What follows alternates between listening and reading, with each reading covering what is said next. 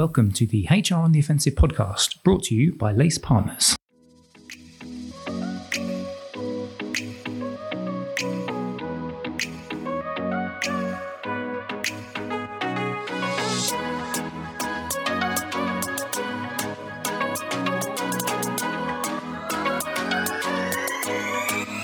Good morning, good afternoon, and good evening, and welcome to the latest HR on the Offensive podcast. It's me, Chris Howard from Lace Partners. Thank you, lovely listener, as always, for tuning in. A little bit of a shout out to one of my colleagues, Ed, who's not on this podcast, but he says his partner listens in, and she says the only bit, he says the only bit that she likes about these podcasts is the stupid and wacky intro that I do. I don't have anything interesting, stupid, and wacky to talk about today, but what I do have is a very interesting report that has been produced by the CIPD. And uh, I've got one of the members uh, of the CIPD and uh, one of the team at CIPD who has written the report to join me because I read it and I thought this is something I want to quiz her on. She's been on the podcast before. It's Katie Jacobs. How are you doing, Katie? You all right? I'm good, Chris. Nice to be here. Thanks for having me again like it's two lovely. years two years later. two years later but it's lovely to have you on. Ed is absolutely going to kill me because he says he does listen to this and uh, i bet he won't share this with his partner because he'll be like god. He knows he'll say oh she she knows that, uh, that she talks about me. So uh, so that's fine. Ed that one's for you. That intro's for you. But uh, anyway, right, let's crack on. This report, um, CIPD report, the reason why I dropped you a note and said, Katie, I'd love to get you on the podcast. It's called The Value of People Ex- Expertise on Corporate Boards, is because it's quite interesting that we've been talking about, at Lace Partners, we talked about this of sorts. In 2019, we did our HR on the offensive. You know, HR needs to step out of the shadows. It needs to be seen, if it wants to be seen as more strategic thinking, it needs to be dealing less in the operational and the transactional. We had COVID, we had the pandemic, all of that horrible sort of stuff. And then people emerged from it. And I think HR's world and the world of the CPO and the CHRO had fundamentally changed because their remit had fundamentally expanded. And this really goes into that, doesn't that? So, what I want you to do, if that's all right, before we get into any specifics on the report, if you can just give us a bit of an overview as to why you guys decided to write the report. Again, this is the value of people expertise and corporate boards. And of course, we'll put a link to it in the show notes for those of you who want to listen in. But why did you guys write the report? And just give us sort of a one minute helicopter view before we delve into the detail.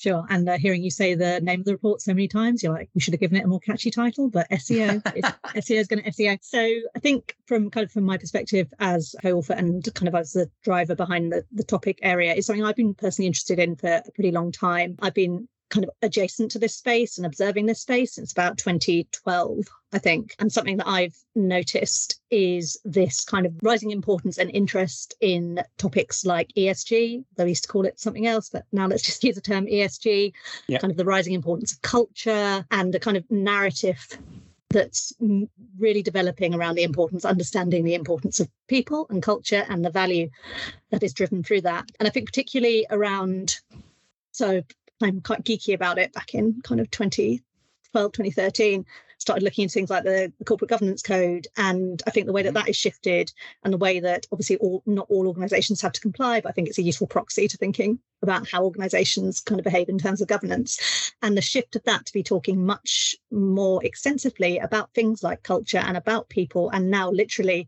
asking organizations to talk about how they manage their people and the value that is created through culture and how they're managing people related risk all of that just kind of seemed to me a really clear angle for hr directors to be seizing the kind of the opportunity and you say that kind of hr on the offensive but that opportunity to really influence and add a lot of value at the kind of highest level in business. And I think as the CIPD, obviously, we are there kind of as a voice of the profession. We want to be kind of championing the role of the profession at very, very high levels in business. And we're very keen to just kind of understand the state of play, I guess, right now. And as you've kind of touched on the pandemic, and it has been research done before looking at the composition of boards and kind of people expertise within that composition that hadn't been done for a few years. So just quite keen to get a picture of that also comparing it with other work we've done around things like extensive work that we've done on um, workforce reporting within the FTSE 100, work we've done around the kind of role of REMCO and advising that that would kind of become more holistic and look at kind of people and culture rather than just remuneration. All of that, we just wanted to kind of take a temperature check, I guess, and talk to HR leaders, non executive directors, and get a sense of how people expertise is valued whether it is at all. I think a lot of organizations talk a really good game, but yeah. kind of are they actually walking the walk? Um, and I think just as a kind of link to that, interestingly, pretty much every CPO I know, I know quite a few because I'm truly blessed. He all want to move into this they kind of all talk about wanting to go portfolio. That mm. is, seems to be the career path. Now you have your corporate job kind of you have your big chief people officer role and at some point in your career you decide that you want to become a non-executive director and take on a few of those and perhaps do a bit of advisory work. Whereas back about kind of 15 years ago people used to talk about going into consultancy and becoming self-employed. Now they all want to become non-executive directors. And i just know that the supply of people wanting to do that really does outstrip the demand of hiring chairs for people with um, an HR background. So just mm. quite interested to look at that as well. Yeah, that is interesting. Now, I don't know if you actually, if the data showed this, so apologies if I'm chucking you a curveball here, but you said sort of 15 years ago that route into consultancy or independence, and now it's more NED. Has that, did it, do you think a lot of that flip has changed pandemic, post pandemic, or has it just been a gradual thing that's happening and the pandemic kind of just accelerated it a bit more?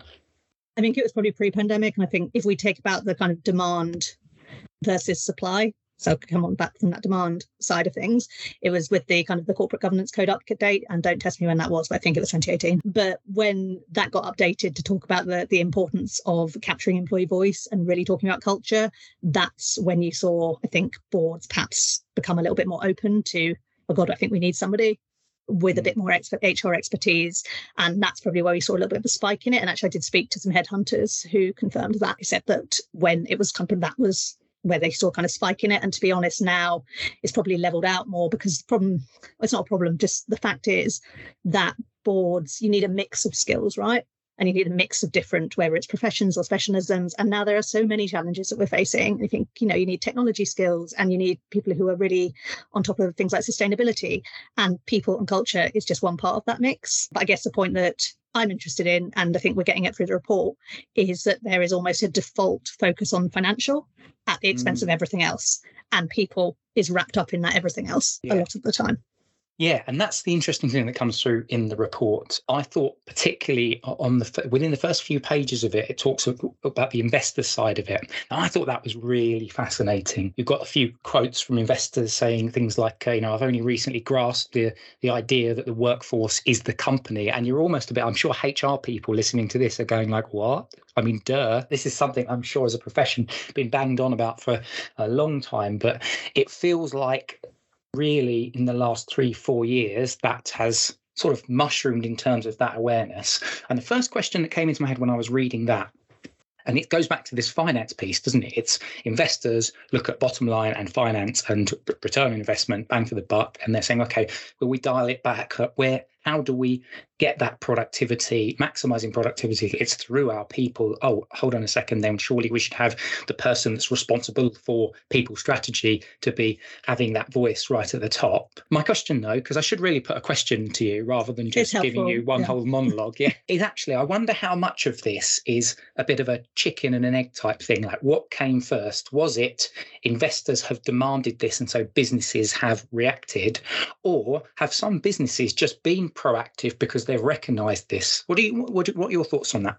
So I think it's both. So I think you're right, and it's probably an unanswerable um, question. I think definitely there is increased investor interest, and it's not just about that product. A lot of that productivity piece, a lot of that is driven through, in mean, particularly that kind of EDI agenda mm. and the the need for greater diversity and a lot of organized a lot of kind of investment organizations making pretty bold statements on you know you need to have diversity on your board and your exco and and making decisions based on that. Ceos obviously don't like to be look kind of unprepared or be caught out. So I think they probably only need to be asked a question once about people's strategy that they can't answer effectively to then go back to the chief people officer and be like, help, we, we need to, I need to have a narrative on this or to even bring them into the call. I think we, there's a quote in a report from a FTSE 100 CPO kind of reflecting that I think he said like five years ago or a few years ago, they were only brought into maybe three or four investor calls. And I think he counted that they'd had 27 in the last year because of the recognition around things like EDI, around things like moving to a net zero economy. And all of that is to do with skills and all of that is to do with people. right? You're not going to be able to deliver that if it's not through the people. So I definitely think there is a greater awareness. Um, and I kind of think it doesn't really matter whether it's a push or a pull. What matters is the outcome. so yeah. I wouldn't get too hung up on where it's coming from.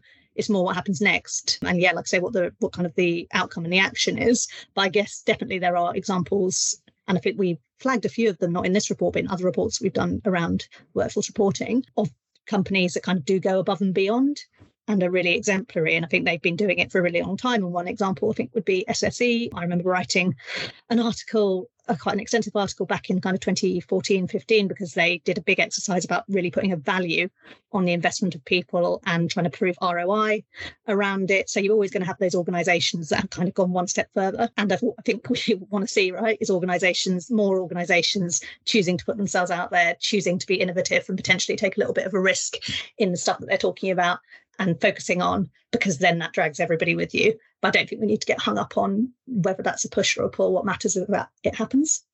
Yeah, no, that's very, very true. One of the things that this is actually linked to the report. Apologies to the listener, if, and actually apologies to Katie because I'm kind of jumping backwards and forwards into different parts of the report at the moment. That's I'm fine. Really I wrote it several months yeah. ago, so I can't remember what I wrote anyway. I have read it back. I just read it back. But, um, a, a, really interesting bit that you sort of talk about at the beginning. We've just done a blog at the time of recording. I'm not sure if it's out, but it talks about how the CPO has two different hats.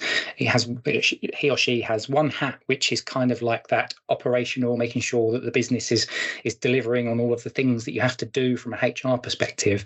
And then there's the other side, which is kind of open, uh, owning like the people experience almost and making sure that you're the, that voice at board level.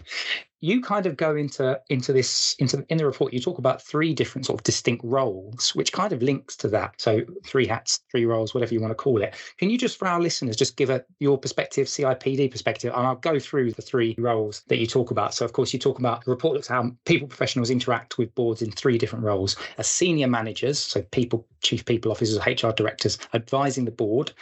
As executive directors on the board and as neds on the board so i know we've kind of touched on that, but just so so that we're kind of mm. clarity for those people that are maybe listening in for the first time or haven't read this, just talk about those three separate areas. And again, appreciate that we did talk about that. You know, the desire is to be NEDs and moving mm. forward. Yeah, of course. So that, I guess that's kind of three areas in which you could interact, and you couldn't do all three at once because you couldn't be an executive director and a non-executive director for the same organisation, or they could be in different organisations.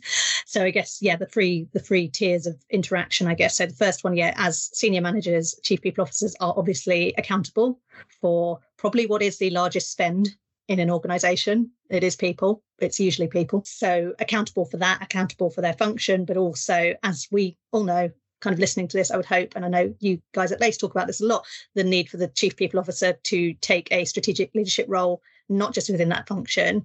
And there are many, many quotes in this report about CPOs kind of reflecting that, you know, I'm not just a, I am the chief people officer, but I also do all this other stuff. I'm an executive in my own right. Of linked to that executive being on the ex exco and being at that level like i say being able to contribute to debates and decisions and questions beyond hr but kind of always i guess through the lens of people but also bringing that kind of commercial expertise that strategic accountability and strategic leadership i think we found that only 2% of boards in the FTSE 350 have HR on them as a main board member, but I don't think it's worth getting hung up on that. And I think we're all quite bored of that debate about should HR be on the board or not, because ultimately there are t- only two spaces usually on the board for executive directors, and it's going to be the CEO and the CFO. I mean, mm-hmm. an argument about, you know, should HR be up there? But I don't think it's worth getting hung up on that. I think what's more interesting is thinking about that kind of non executive director position where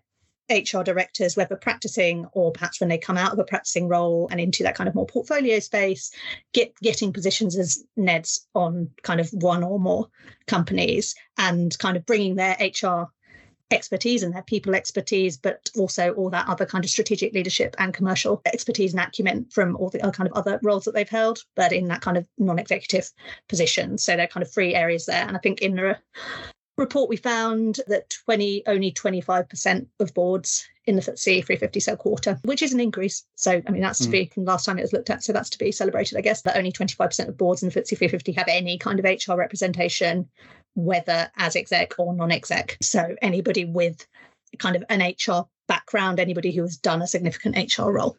So that's a shift, obviously, from how it's been previously. Do you see that trend slowly increase? So if we're having this conversation in five, six years' time, do you think that, are you expecting to say that 60, 70, 80%? Do you think if this is a, the penny has dropped and it may be that other businesses are slowly catching up? Or do you think that will kind of plateau? I would like to see it increase. I guess we would like to see it increase a bit. I've come back to the point I made earlier in the conversation that ultimately you can only have so many people on a board and you need to have a mix of skill sets. And I don't think, I mean, what we didn't what I don't think the report does, I hope that people don't take from the report that we are binary saying you must put an HR director on every board. We are not saying that. It's not appropriate for every organization. What we're saying is think about the skills mix of your board and mm. do you have, is it overly focused? Is it overly made up of people that come from my financial background? Or do you have a diverse mix of skills, people with a diverse mix of backgrounds, some of which might be bringing some kind of more people and culture expertise into the mix? But I think it's an interesting question because I guess as the kind of the challenges that businesses face evolve, it is just going to ebb and flow the kind of skills that we need. And HR kind of had a very big, I think it had a big moment and a bit of a spike said with the with the governance code i think there is an understanding of the value of people in many organizations but at the moment i think technology is such a kind of major factor. I mean, we could have a whole other debate, a whole another podcast about the need to take a human yeah. approach to technology and think about yeah. the kind of the human aspects of that. But ultimately, you know, you do need that kind of expertise as well, and this kind of knowledge around kind of sustainability and climate change and all this kind of things. As the the challenges that we face as businesses evolve, so the skills mix needs to evolve. So I would like to see it increase but I don't think it's ever going to be on a level with finance. I just can't no. see a point that we would get to that point. And obviously, finance, you know, it's lots of regulations around that and, you know, lots of risks attached to that that are very, very material. So, I, yeah, yes, we do understand that. What I think is interesting, and I think I wanted to throw this in earlier in, in the conversation, is there have been a number of like quite high profile cultural failings that we've seen in the news in, in recent months. And if you read some of those reports and the investigations, there have been like specific calls. So if I take the CBI as an example, in, I don't know if you read that report, the Fox Williams report, but yeah. one of the recommendations is you need to have an HR director at board level. You need to have more influential, credible senior HR. Well, that's quite interesting. It's not the only mm. report of that nature that's come out that specifically called out the need to have that expertise at a level at which it is kind of recognized and it has the credibility and the ability to really, really challenge. Mm. I think that's I think it is interesting that we are seeing public cases where, if you kind of dig into the recommendations that are put in the report, it is being called out as a potentially a contributing factor for some of the stuff that's gone wrong. Yeah, and that's interesting because the more and more you get those types of reports, the more and more you get bodies, think tanks, like high profile entities making these kind of statements, the more you are going to get organizations, particularly large multinational organizations, sitting up and taking notice and having that conversation at the top level. I mean, this report, as we talked about already, talks about how a lot of investors are driving this need for you know better people represent or representation of the workforce via the chief people officer. That's that's a really interesting bit in itself. You've got these types of government reports or things that are also helping to drive it. And one other thing that i thought about when reading this report and i'd love to get your take on is around the the people data and the analytics side because certainly at lace in the last couple of years, we've had more and more organizations come to us asking us about how they can get better in leveraging people data. What, what the what are the trigger points they need to be looking for? What are the kind of metrics that they should be using? And it's all part of evidencing, you know, this is the value that we're bringing, and and this is all linking back to productivity. So I do wonder about that and how some of that has potentially impacted this drive towards getting that that representation higher in the board. So I, would be really interested to get your views on that, particularly from that that that analytics angle, that data angle. Yeah, so I think definitely there's a recognition. And when we looked at workforce reporting, you know, there is more space in annual reports dedicated to workforce reporting than there kind mm-hmm. of ever has been. I guess the that's that's great because you know it's taking up space. The kind of caveat i guess is the quality of that reporting isn't always amazing. And i think when it comes to analytics actually we did do a piece of work earlier this year that's particularly looking around people data and how it's used at leadership level i think what we found through that was a lot of data is being collected but it's not necessarily being interpreted not even interpreted, just not even analyzed. like yeah. there was quite a large discrepancy, I think, in that research between the amount of data that was collected and then data that was actually even looked at. So an absolute industry of just collecting and collecting and collecting data, which just sits there, people write reports, those reports get sent somewhere, they aren't read.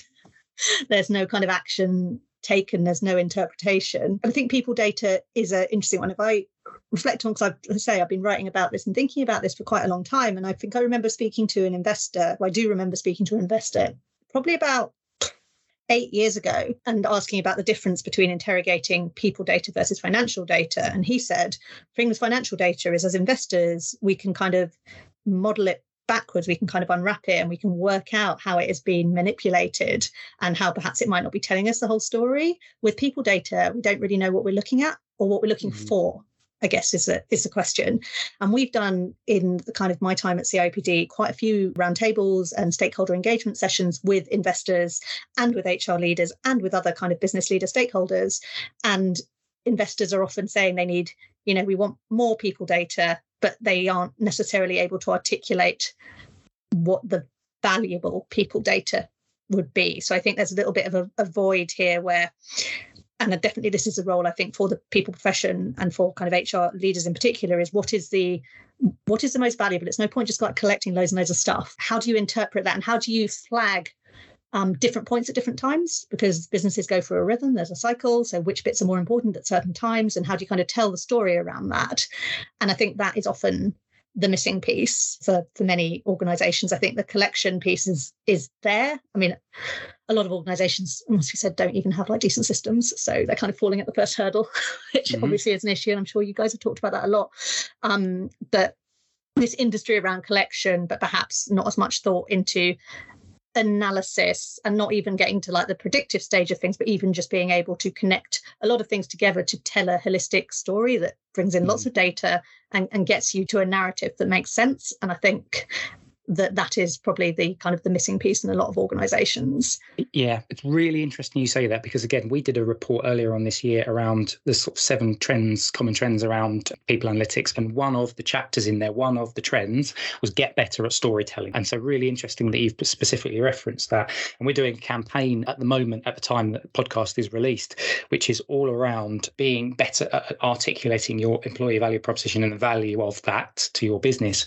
And one of the bits that we talk about in it is does HR need to be better at almost learning from the likes of marketing or finance in championing? So, actually, and this is goes back to the point you just said, HR has the opportunity because there's a void of being able to say, we've got all of this data, this is, and turning to investors and saying, this is what it means and this is the impact that it's going to have and this is why you need to care about it to help to educate them perhaps yeah. so perhaps there's certainly something in that yeah, and being able to educate whether it's external stakeholders or internal internal stakeholders yeah. on the right questions to be asking. So not necessarily collecting stuff for the sake of collecting it because you've always collected it, but what do we need to collect at this moment in time that will mm-hmm. actually, like you say, help us to construct a a coherent narrative. And if we come back to the kind of the reporting, the external reporting and through things like annual reports, I think it is the narrative that often is is missing.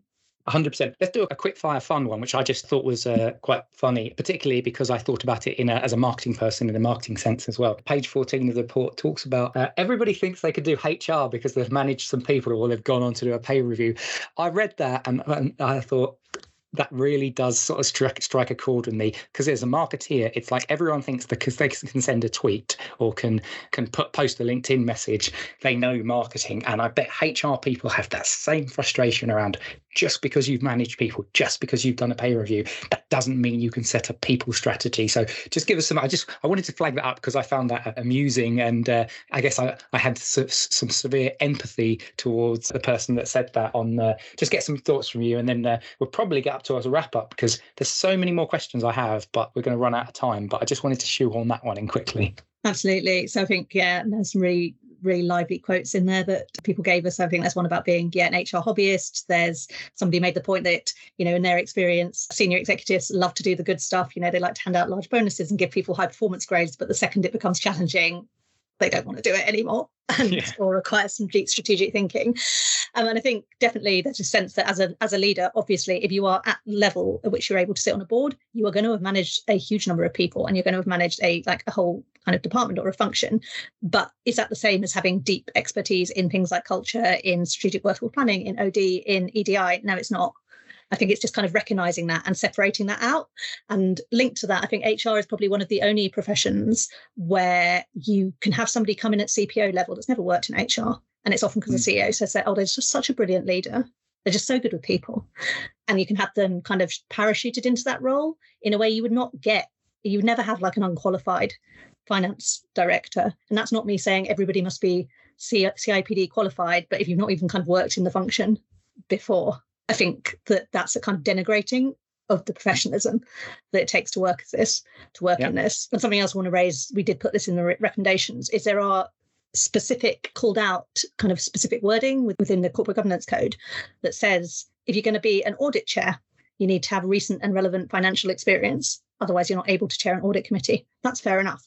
But if you're going to be a REMCO chair, or if you're going to be a voice, a kind of employee voice NED, which is the route a lot of organizations have gone down, then doesn't it kind of make sense that you would have some kind of people or HR experience hmm. and expertise? And I guess it's how can we get the profession seen on that just on a par for some of those things that are, they do require expertise and not everybody can do them. And if you think about reward and REM especially, I mean, REM is obviously incredibly technical and it requires, you know, having that deep technical knowledge. And a lot of that is very financially driven, but mm. it's also deeply behavioral and it's deeply political. And a lot yes. of that that comes from kind of years of people experience working at a kind of very senior level in understanding the politics, understanding the dynamics that happen at that level, and how kind of pay is linked to motivation and how people kind of feel about themselves and how it impacts the psychological contract. And all of this is a kind of that is an HR expertise. So I mean that that probably was one of the kind of things that riled up some of the people we interviewed them. Yeah, I can imagine. I can imagine.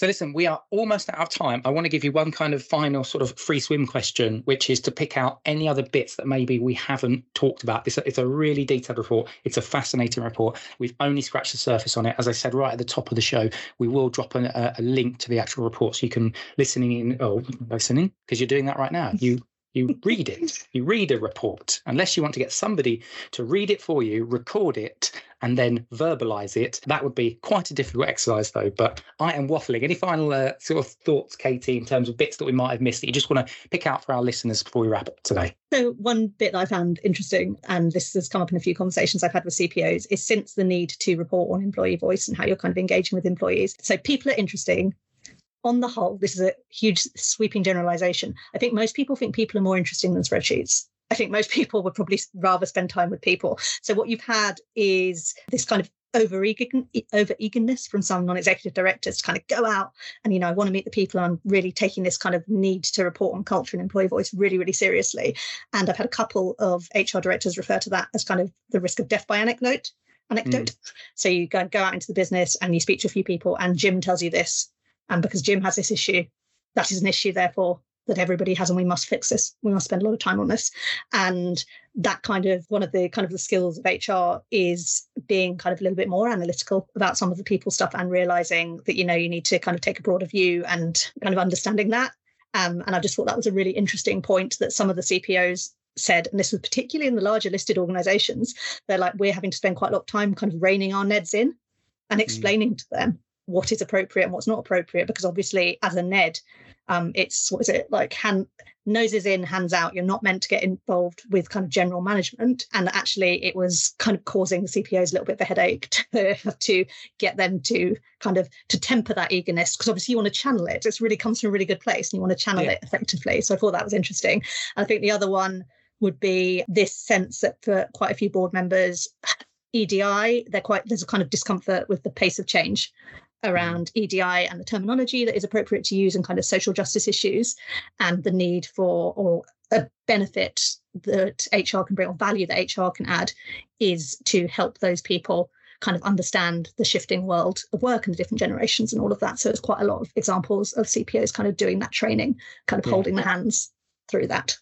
Yeah, fascinating stuff. Really, really good. Of course, we don't want to pull out everything from the report because you guys at CIPD want people to re- read the PDF itself. Katie, it's been absolutely amazing having you on. Thank you very much for joining me and giving me the uh, benefit of your wisdom and thoughts as a result of this report. Thank you. Thanks for having me. That's been lovely having you on. Um, of course, you can get any podcast that we do and also all of the uh, back catalogue of the various different bits of content that we put together on the Lace Partners website, lacepartners.co.uk forward slash insights. You can also do, if, if you do forward slash podcast, you'll also get our full back catalogue as an RSS feed on there as well. Search for us on any of the podcast platforms that you use and you will find HR on the offensive. Katie, where, just before as we wrap up, where can people find you? Because you are a social media guru on LinkedIn, but you're also on uh, Twitter as well, aren't you? Yeah, I am on Twitter, although I feel it's like becoming a bit of a hellscape. So I don't know. Well, yeah, X. It's not Twitter well, anymore, no, but you can Mm, find me on there at, at Katie underscore Jacobs, or I must admit I'm a bit less active than I previously was. I'm migrating slowly over to LinkedIn, so you can find me on LinkedIn as well, Katie Jacobs, and through kind of I do a lot of writing and thinking and speaking about the kind of the role of HR in the world of work and specifically around kind of that senior level HR. Top stuff. Many thanks again from myself and from Katie. We hope you enjoyed listening, and we hope to catch you next time on the HR on the Offensive podcast. Bye bye.